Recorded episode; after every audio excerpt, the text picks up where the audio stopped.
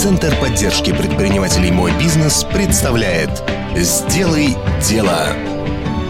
Все, что я буду говорить, это крайне субъективно. Не хочешь – не бери. У тебя скромные запросы.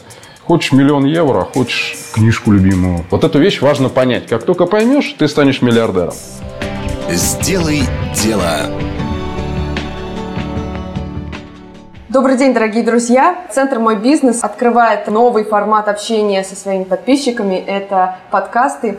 И меня зовут Светлана Маркина, я пресс-секретарь Центра «Мой бизнес». Сегодня первый наш подкаст, пилотный, мы посвятим, естественно, деньгам, финансам. И нам расскажет о том, как с ними обращаться Олег Бараник, ментор стартап-тура, прошедшего недавно у нас э, в Твери. Олег, здравствуйте. Здравствуйте, Светлана. Собственно говоря, как обращаться с деньгами, а, предполагает, я исхожу из того, что каждый человек, который нас сейчас слушает, более-менее в этом понимает. Мы рассмотрим узкий аспект, да? что если часть людей, которые являются нашими слушателями, обладает некоторой свободной суммой в деньгах, и она думает, куда бы ее деть, да, помимо того, что отнести в Сбербанк. То есть какие в этом случае есть варианты? Не обязательно Сбербанк, мы не да, рекламируем сейчас а, конкретный банк. Да, мы не рекламируем сейчас конкретный банк. А, сразу же видно, что пресс-секретарь «Мой бизнес 69» не договорился со Сбербанком по каким-то личным задачам, да, поэтому он из эфира а Олег Баранник договорился. А Олег Баранник договорился, это вот да. Вот. Поэтому мы рассмотрим, то есть человек, мы рассмотрим несколько вариантов персональной инвестиционной стратегии. Вот какие есть на поверхности с моей точки зрения. Все, что я буду говорить, это крайне субъективно. Да, кстати говоря, это действительно очень важно. Мы не берем ответственности за ваши деньги. Нет. Администрация ответственности не несет. Не несет, но очень переживает. Но очень переживает, да. Поэтому мы и делаем этот подкаст. И, Олег, давай сразу оговоримся, а какой суммой обладает наш слушатель? Это хороший вопрос. Я бы предложил пойти немножко с другой стороны. Вот представим себе, что прежде чем как-то распоряжаться деньгами, ты должна перед собой поставить какую-то цель. Да, и если ты занимаешься личным финансированием, вот сама для себя определяешь, то цель у тебя может быть по большому счету две – ты можешь попытаться сохранить свои деньги, ты можешь попытаться их приумножить. Угу.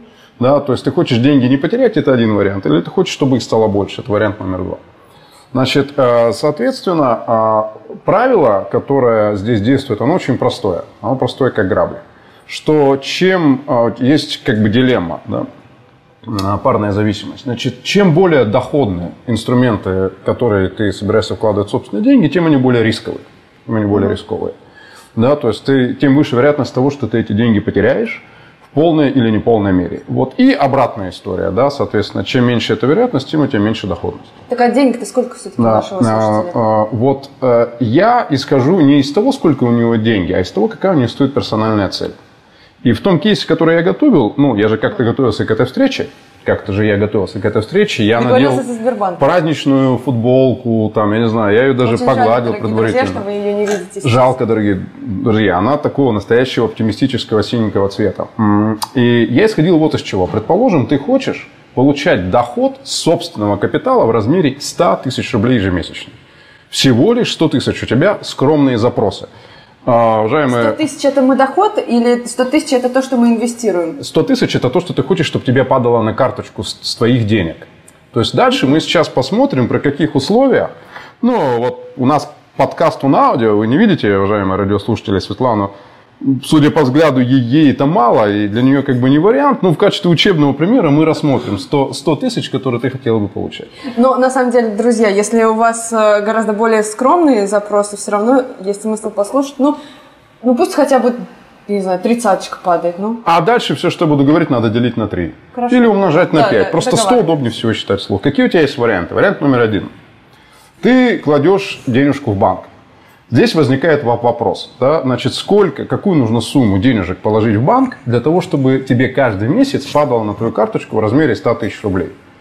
При текущей ставке Центробанка, средней ставке по э, всяким кредитам, не кредитам и тому подобное, любой расчет показывает, что тебе нужно иметь свободных денег порядка 25 миллионов рублей. То есть, если у тебя есть 25 миллионов рублей на счету или точнее на счетах в различных банках, то в этом случае вот эти самые 100 тысяч рублей тебе будут ежемесячно падать.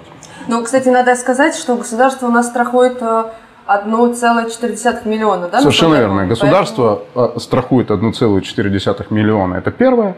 А второй момент. То есть, э, и это, казалось бы, вот эта стратегия является самая безрисковая. Угу. Да, потому что, ну, действительно, вклад в банках – вроде бы формально считается самым защищенным э, видом сбережений всех, которые здесь С есть сейчас стороны, на данный да. момент. Ну вот я еще раз говорю, государство у нас не страхует такие суммы Нет, в размере... вот как 25 в таком миллионов. случае делают люди? Да? Люди берут и делят этот э, 25 миллионов на, ну, в данном случае 12 или там 10, сколько-то там получается вкладов. Вот, и, соответственно, в этом случае, да, если у тебя 1,4 миллиона да, а где-то лежат там а, 12 раз, ну, 11, да, то у тебя примерно и получается вот та самая история про 25 миллионов, которую я тебе сказал. В этом случае суммарно ты будешь вот эти самые 100 тысяч э, в месяц иметь. Но ограничение тут следующее. Первое ограничение, ты сама совершенно верно сказала, это вот то, что в одном, на одном банке держать нельзя, это раз. Второе, это ограничение точно перестанет работать, если случится какой-то а, а, системный банковский кризис. То есть достаточно одному из банков, входящих в топ-3 российских банков, имен называть не будем, вдруг у тебя еще с кем-нибудь не сложились отношения, тогда это придется вычеркивать, да, а а достаточно одному из этих банков посыпаться и рухнет вся система. То есть в этот момент возникнет коллапс, который повлечет за собой просто схлапывание всей модели. Сейчас ты понимаешь, что если ты в 2021 году положила на счет 1 миллион рублей, то тебе в конце года э, начислят полагающийся тебе 1 миллион плюс 3%, то есть миллион тридцать, а инфляция да, съест у тебя 100 тысяч от этого миллиона. А, И к тому же, ну, откровенно говоря, достаточно геморройная история. Это нужно эти 11 счетов открыть, их нужно обслуживать. И еще помнить, да, что, по-моему, с этого года у нас действует правило, что когда твоя доходность по вкладам превышает 1 миллион рублей да, по году, то с этого ты должна платить налог в размере 12%. Да, не путать, не путать, да, не если у тебя полтора миллиона рублей на счету, да, а, и ты с этого платишь. Именно проценты у тебя составили а, больше за год, чем 1 миллион рублей, а в данном случае у тебя получится больше, чем 1 миллион рублей, у тебя получится миллион двести. Да, если посчитать, вот эти 100 тысяч умножить на 12, то вот на вот этот вот миллион двести, да, ты должна еще заплатить вот эти самые 13% НДФЛ. При средней ставке 2,5-4%, да, то есть есть банки, которые предлагают большую сумму, да, но то есть ты можешь там иметь 5-6, в ряде случаев даже 7%, но для этого ты должна их все, э, эти деньги, хранить именно в одном банке. То есть если ты куда-то принесешь 25 миллионов рублей, то тебе принесут кофе нерастворимое, натуральное, тебе выделят персонального менеджера и так далее и тому подобное. Да? То есть Но в этом... если банк схлопнется, ты потеряешь Совершенно всё верно. То ты потеряешь все за вычетом миллиона четыреста. Миллион четыреста тебе отдадут, а все остальное, как говорится, э, в этом плане до свидания. То есть тут эта история такая. Она, повторюсь, она условно безрисковая. Это даже условный способ сохранения денег, да, это что называется. Ну, и есть там всякие экзотические варианты с банковскими ячейками и так далее и тому подобное, но про это мы даже сейчас не будем рассуждать. Это прям совсем экзотика. Да, ну это там бумажки лежат, как в банке под матрасом, да? Только в ячейке. И храни там, что хочешь. Хочешь миллион евро, хочешь э, книжку любимую э, Осипа Мандельштама «Это твое право». Все, с банками мы закончили. Следующий э, рынок, который у нас наступает после банковского, это фондовый рынок. С ним история интересна. Потому что за прошедший год э, этот рынок вырос на 400%. То есть э, в стране стало в 4 раза больше людей, которые устанавливают различного рода приложения по там, а, приобретению и продаже акций, да, которые представляют там, кучу игроков этого рынка. Да, это и БКС премьеры, и Тинькофф инвестиции, ну, то есть вот такие вот вещи. Когда ты из собственного телефона можешь покупать и продавать какие угодно акции каких угодно компаний. Так вот, количество людей, которые установили это приложение за 2020 год, выросло в 4 раза по отношению к количеству людей, которые это сделали в 2019. Ни один из э, э, всех рынков, которые на- находятся в экономическом пространстве и связаны с действием частных лиц и с финансовым сегментом, не продемонстрировал такого роста. То есть сейчас наблюдается бум этого дела, и связано это с тем, что там... Юрий Дудь снял, Э, свой- э, снял свой репортаж. а, Вот, давайте, Светлана, мы договоримся, что я не рекламирую Сбербанк, а вы в моих присутствии, в моем присутствии не говорите о более интересных, чем я, мужчинах. Это, знаете ли, бесит нас значительно больше, чем Сбербанк. А, Это связано с тем, что снизили порог вхождения. Да? То есть в свое время, когда я делал свои первые попытки, ну, лет 15 назад, там был достаточно высокий порог вхождения. Ну, то есть меньше, чем полмиллиона рублей тебе нечего делать. Сейчас ты можешь ск- скачать любое из вышеназванных мною приложений. БКС Премьер, да, там есть эта отсечка, то есть, чтобы тебе дали нормальные человеческие условия, тебе нужно вот эти полтора миллиона рублей туда вкладывать, это минимум. А любое иное приложение там, и они сейчас, повторяю, предоставляются фактически всеми ведущими федеральными банками, ты можешь взять и на тысячу рублей э, накупить акции. В том числе «Газпрома». Ты купишь э, хрен в э, пределе, да, вот этих вот штук. То есть любые акции ты можешь начинать Ну, с любой не суммы. акцию, да, получается вот это вот, как оно называется? Ну, совершенно верно. Ты покупаешь выписку из реестра. Да, то есть акции ты купить не можешь, потому что акции может покупать только профессиональный брокер. и Ни один из нас таковым Да. не является. Вот давайте об этом тоже поговорим. Что такое брокеры? Кто эти? А, а, люди, не да, люди? честно говоря, а, относительно а, нас, простых людей, которые слушают и участвуют в этом эфире, это особого значения не имеет. Это профессиональные люди, которые занимаются трейдингом. Они осуществляют покупку и продажу акций на бирже. Соответственно, а, то, что выглядит в виде вот этих приложений, которые я называл, это просто монитор этих бирж, да, а, вот, которые они каким-то образом отражают. То есть это э, люди, которые занимаются покупкой или э, продажей этих акций, соответственно, ты на них подписываешься. Ты можешь с кем-то из этих людей заключить персональный договор. То есть, когда ты передаешь ему деньги в управление, так называемое доверительное управление, и в этом случае он начинает распоряжаться твоими деньгами по договоренности с тобой.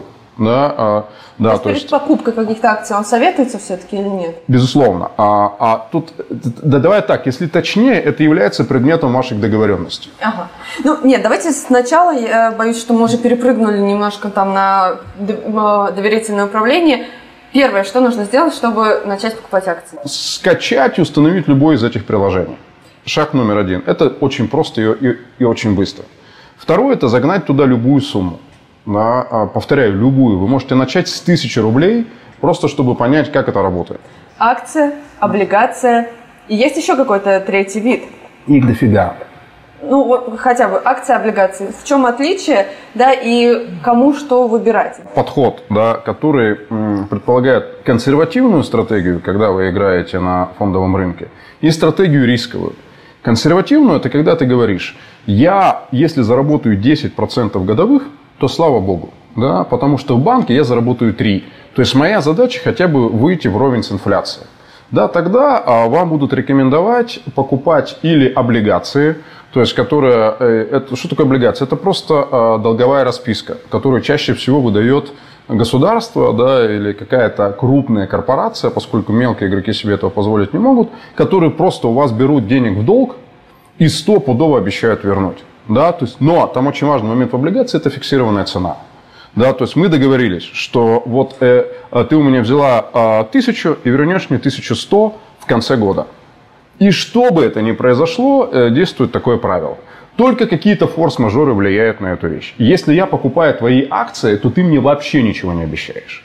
Но сейчас акции продаются на бирже, на сегодняшний день акция стоит рубль. Завтра она может стоить 2 или 10 копеек. Не хочешь – не бери. Ты не несешь передо мной, как перед своим акционером, ну, точнее, человеком, который купил часть твоих акций, никаких обязательств, кроме выплаты дивидендов в тот момент, когда они случились, по тем условиям, которые названы. Ну, Вот. И, соответственно, здесь вы выбираете, опять же, сами или при помощи того самого брокера, который вам посоветует, он скажет, слушай, а давай сделаем так. Вот мы возьмем, а, ну, вот, в принципе, нормальная сумма, с которой считается, можно зайти и попробовать, что это такое, это порядка полмиллиона рублей. Да, лучше, конечно, миллион. И он тебе скажет, давай мы миллион поделим. 300 тысяч мы вложим во что-то надежное, то есть мы в конце года получим 300 тысяч. Стопудово, но это будет мало, ни тебе, ни мне не интересно. Просто, чтобы ничего не потерять. 300 тысяч мы э, э, вложим во что-то высокорисковое, но высокодоходное. Ну, то есть, э, скажем, мой э, коллега и партнер Дарт Дамян, мне рассказывал, что вот он вложил э, миллион, 2 миллиона рублей на полгода в БКС «Премьер», они пошли по высокорисковой стратегии, через полгода он вытащил 2 600. То есть за полгода ты заработала 600 тысяч рублей. 2 миллиона рублей. То есть это ну, э, не самая большая сумма. Это цена там, э, весьма скромной однушки в Твери. Да, и вот, соответственно, если ты купишь однушку в Твери, то через полгода ты за 2 600 ее не продашь точно. Ну, если не случится какого-то Можно невероятного чуда. жить Совершенно верно. Поэтому э, это не считается. Это про недвижимость, кстати, мы тоже поговорим. Вот. э, Так вот, э, это зависит от рисковости вот вот той вот э, штуки, которая есть. А самый доходный способ, если ты хочешь по-настоящему зарабатывать на фондовом рынке, это так называемая интрадей торговля. То есть, когда ты каждый день Ругнулся сейчас Олег. а, Интрадей – это ежедневная а, торговля. Когда ты каждый день а, что-то покупаешь и продаешь. Вот, а, скажем, Эдуард интрадей торгами не занимался. Он положил 2 миллиона, да, менеджер ему один раз объяснил, а, какая у них стратегия, эти 2 миллиона мы делим, это сюда, это сюда, это сюда. И они созванивались раз в месяц и обсуждали, какие там э, делаются подвижки. Не больше, чем раз в месяц. Эдик вообще этим не интересовался. То есть это доверенное как раз управление? Это доверенное управление, да. Ты доверяешь человеку деньгами. Да, вот. И, соответственно, тот человек зарабатывает, чем больше заработал ты, тем больше заработал он. Да, это понятно. Он зарабатывает, он берет себе комиссию от твоего заработка. Вот, вот, кстати, это тоже важный момент, как выстроить отношения со своим брокером, потому что есть же разные брокеры, разные у них условия. У кого-то дороже э, проценты за сделку, у кого-то дороже ежемесячная какая-то рента. Вот как это приложение определяет, это не сам брокер. С брокером это предмет договоренности. Это вот с каждым, это как с риэлтором. Каждый раз с риэлтором ты договариваешься, какая у тебя будет сумма. Угу. Вот я бы хотел вернуться к интрадей э, торговле, потому что это самый хлопотный инструмент. Угу. Самый хлопотный инструмент. То есть ты каждый день должна входить в это приложение, ты каждый день должна смотреть, что там происходит, и ты каждый день что-то покупаешь и продаешь. При определенных условиях, разумеется, если случилось некоторое событие. Да? Вот этим нужно заниматься. В среднем у людей, которые... Я вот этим не занимаюсь. Мне ску... я, я, во-первых, плохо в этом разбираюсь. Угу. Во-вторых, у меня не хватает мозгов. У меня не хватает информации, у меня не хватает еще чего-то. Я консервативный в этом плане. Чек я отдал на поддержать, сказал, верните и не обманите, а то я тебя найду. А, а, вот, говорю грозным голосом, потому что всякие, это единственное, что я могу сделать, это сказать грозным голосом. Я это понимаю, что никого я потом не найду. А вот для интрадей стратегии, да, а, ну то есть еще ее по-другому называют стратегией спекулянта. То есть любой человек, который каждый день что-то продает и покупает на фондовом рынке, является спекулянтом. Это не ругательное слово, да, как считали твои мои родители, это официальный термин. И спекулянт действует в очень простой логике. Ты должна как можно дешевле что-то купить, и как можно дороже что-то продать. И философский камень, ну, э, знаешь, то есть, когда вот о чем мечтает каждый спекулянт, это поймать свою нишу. То есть, ответ на вопрос, а как бы мне гарантированно дешево купить и гарантированно подороже продать? И вот когда ты, э, то есть ты должна научиться ловить закономерности, да, то есть ты должна, увидев, что что-то падает, купить, но не просто купить, потому что что-то падает, а потому что ты стопудово знаешь, что это вырастет в цене. Вот, скажем, один мой товарищ, да, там, который занимается вот э, такого рода играми, да, то есть он, он не брокер, он управляет собственными деньгами, он не доверяет никаким брокерам и делает это сам. Да, он для себя такого рода стратегию выработал. То есть он, и он, кстати, позволяет мне про это рассказывать, он говорит, я совершенно не держу это в тайне, он использует стратегию игры на так называемом дивидендном гэпе. Что это такое? Что это такое? Да, это очень простая на самом деле штука. Каждая крупная компания, да, публичная акционерная компания раз в год выплачивает определенные дивиденды. Значит, соответственно, дата выплаты дивидендов заранее объявляется. То есть говорится, что там, не знаю, 1 мая «Газпром» всем платит дивиденды, которые есть. Угу. Акции а, а, а, Не совсем так. Не совсем так. Значит, что происходит? Накануне 1 мая, дня за 3-4 до этого, как можно большее количество людей пытается купить акции «Газпрома» чтобы войти в вот так называемый реестр акционеров. Если ты чишься в этом журнале и купил эти акции за три дня до выплаты, тебе все равно выплатят. Это особенность фондового рынка. Вот. И, соответственно, а, люди э, это делают. После того, после того, как э, журнал закрывается, то есть «Газпром» говорит, мы больше не принимаем акции до момента выплаты дивидендов. Это в среднем занимает неделя. То есть в течение недели ты не можешь купить их акции. Как только они это объявили, всегда люди начинают сбрасывать акции «Газпрома». Почему? Потому что это случайно я назвал компанию, у меня нет никаких отношений с «Газпромом», не смотри на меня, пожалуйста, а, сурово. Люди избавляются от акций. Почему? Потому что ты купил эти акции специально перед закрытием журнала только чтобы заработать на дивидендах. Как только люди начинают избавляться от акций, происходит временное падение их цены. Всегда. Представим себе, что акция стоила э, доллар. Вот вследствие этого падения она в цене упадет, скорее всего, до 95-94 центов. То есть это не критичное падение, это падение на 4-5%. И вот что делает Стас? Стас специально отслеживает да, падение акций компании на этом дивидендном гэпе. Он их покупает по 94 цента за штуку. По 94 цента. И он знает точно, что через 3-4 дня после этого дивидендного гэпа акции снова поползут вверх. И он, купив акции по 94 цента, да, ну, а, он их потом продает по 98. То есть он не ждет возврата к доллару назад, он специально дает команду роботу. У тебя в каждом приличном приложении есть робот. Бот, с которым ты, ты ему даешь команду. Как только цена акции дойдет до 98, не спрашивая меня, все продаем. В этом твоя стратегия. То есть ты дождалась, да, купила подешевле, продала подороже. А почему не дождаться, когда доллар будет стоить? А, дело-то вот в чем. Да. Смотри, это важно. Ты задала правильный вопрос. Потому что, Свет, тут ключевое слово-то вот какое. Вот эту вещь важно понять. Как только поймешь, ты станешь миллиардером. Мало да. дождаться того, что ты увидела, что акции падают. Повторюсь, ты должна понимать, а почему они снова начнут расти вверх. И фишка тут заключается вот в чем, что я сказал это не случайно. Ты там с доллара, там 90, то есть ты зарабатываешь 3 цента на акции. Это смешно. Но вопрос в том, что когда у тебя этих акций ну, некоторое количество, и ты делаешь это каждый день, я у него спросил, опять же, я могу сказать, сколько ты в среднем зарабатываешь на этой, вот всей этой штуке. Да? Он говорит, где-то 30-50 долларов в день, не больше. То есть 30 долларов в день он имеет.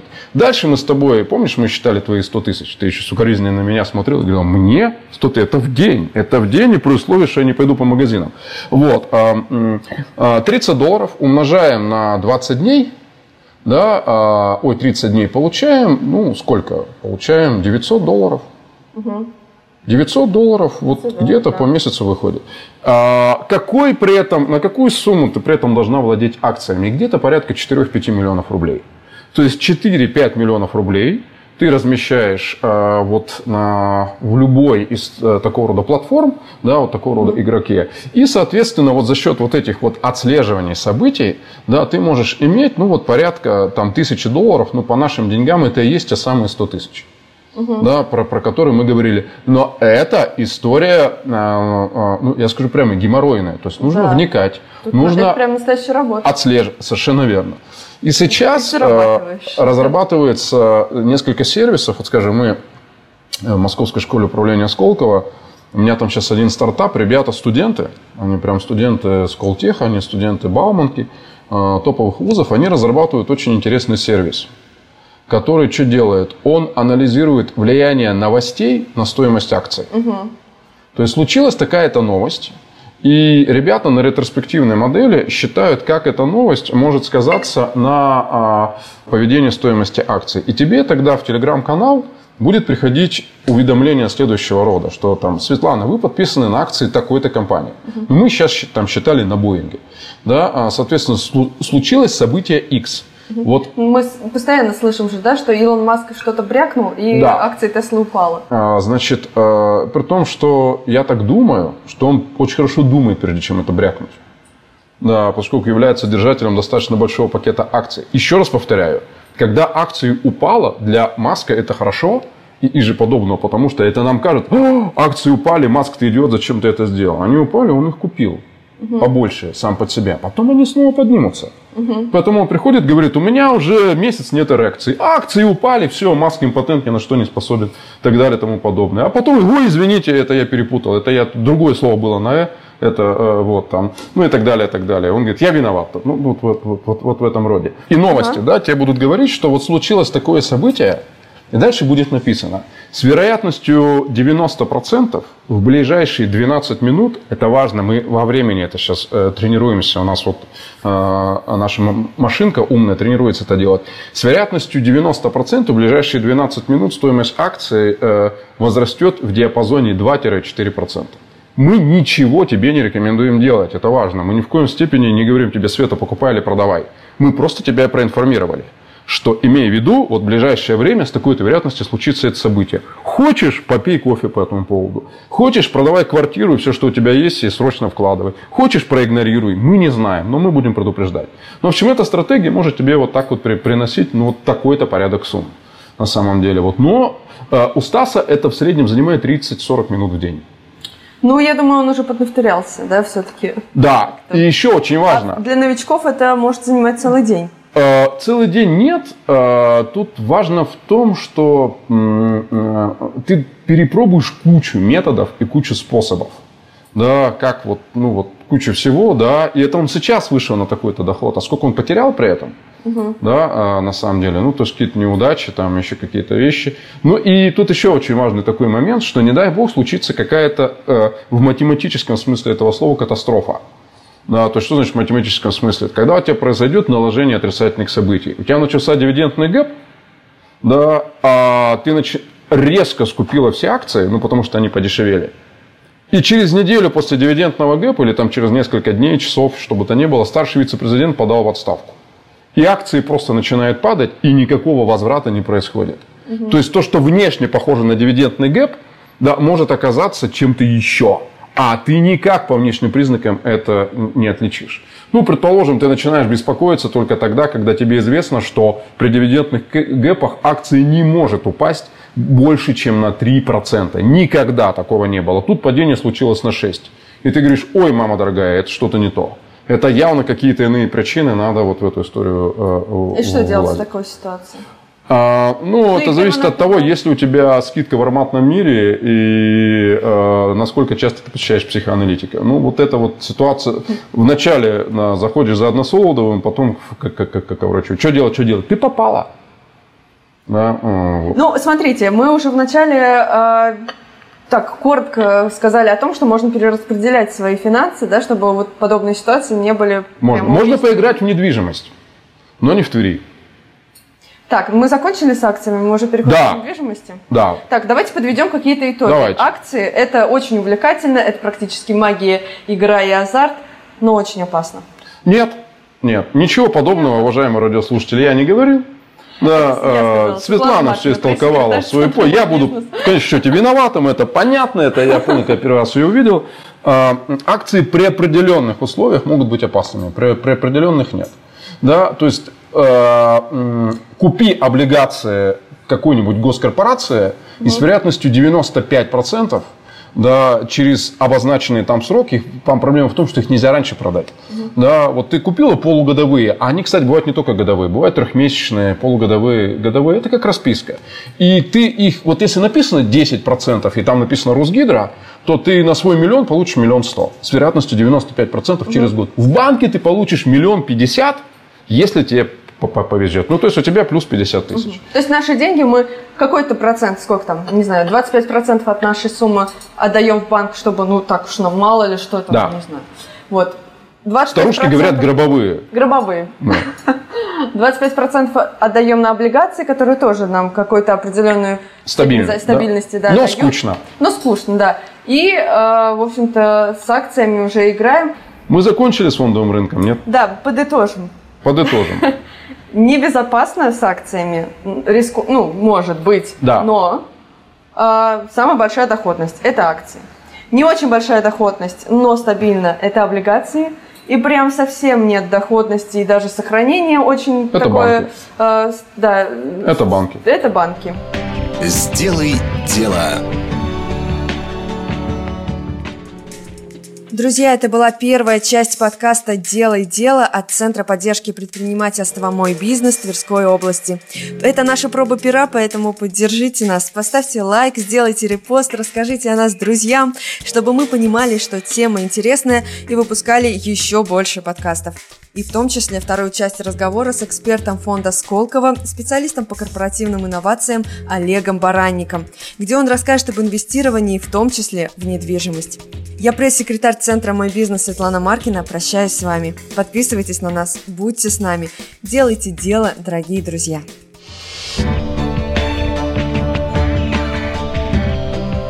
Сделай дело.